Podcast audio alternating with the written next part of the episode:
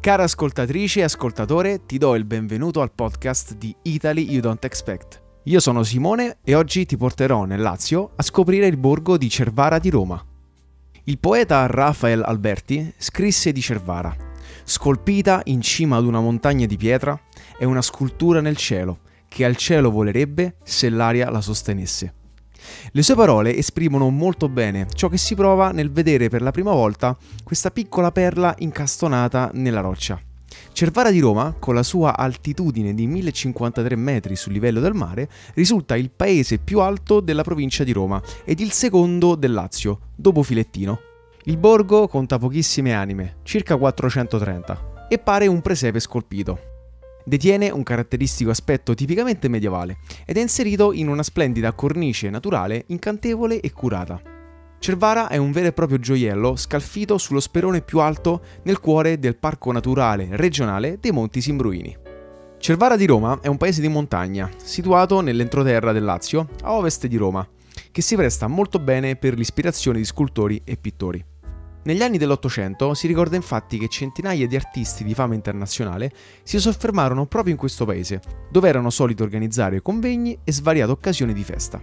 Tra i tanti si ricordano in particolar modo il pittore francese Ernest Hebert, il celebre Samuel Finlay Breeze Morse, l'inventore dell'alfabeto Morse, e persino un famoso poeta spagnolo, Rafael Alberti, di cui ricordiamo le piacevoli parole che dedica al paese una scultura nel cielo che al cielo volerebbe se l'aria la sostenesse. Ma lo sapevi che persino il noto compositore e direttore d'orchestra Ennio Morricone ha avuto un legame strettissimo con questa località del Lazio? Ennio aveva optato proprio per questo ristretto paesino, nascosto a più di mille metri di altitudine, come suo rifugio e meta di profonda ispirazione. Viene ricordata in realtà una baita a Campegli, un'altra eh, località ad appena 8 km da Cervara, dove oggi puoi ammirare una scultura in onore del compositore romano che soggiornò qui per oltre 30 anni.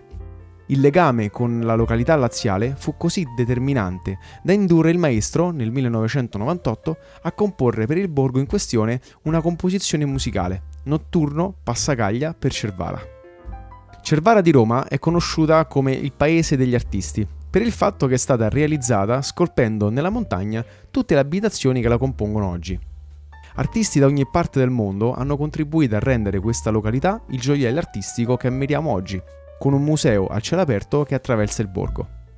Sculture di ogni tipo, raffiguranti personaggi femminili, animali, pagine di libri e bizzarri totem, compaiono lungo il percorso museale che si snoda tra le case di Cervara di Roma, fino a Piazza Umberto I, il cuore del centro storico.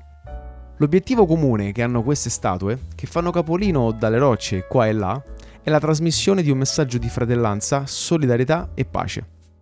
Non perderti per nessuna ragione le due artistiche scalinate di Cervara, la scalinata degli artisti e la scalinata della pace.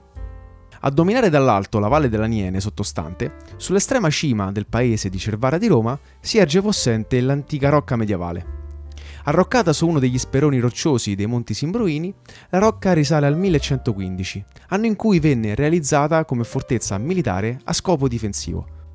Intorno al 1200, questa struttura divenne il simbolo figurativo del potere dell'irlandese Pelagio, il monaco eretico che fondò il pelagianesimo.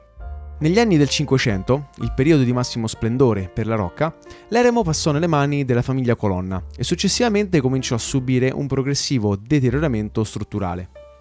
Ai giorni nostri la rocca medievale di Cervara di Roma è in fase di riqualificazione e appare ai nostri occhi come protetta dalla statua imperante della Madonna Immacolata, che venne posizionata sopra l'edificio nel 1954.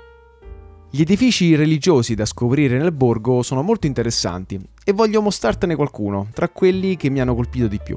Sicuramente lascia esterrefatti la vista della chiesa di Santa Maria della Visitazione.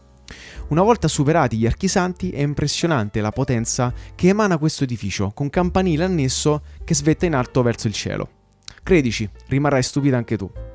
Si tratta del luogo di culto principale del borgo, Situata nel centro storico, di poco più in basso rispetto alla rocca, questa chiesa possiede tre portali, di cui quello centrale interamente creato in terra locale.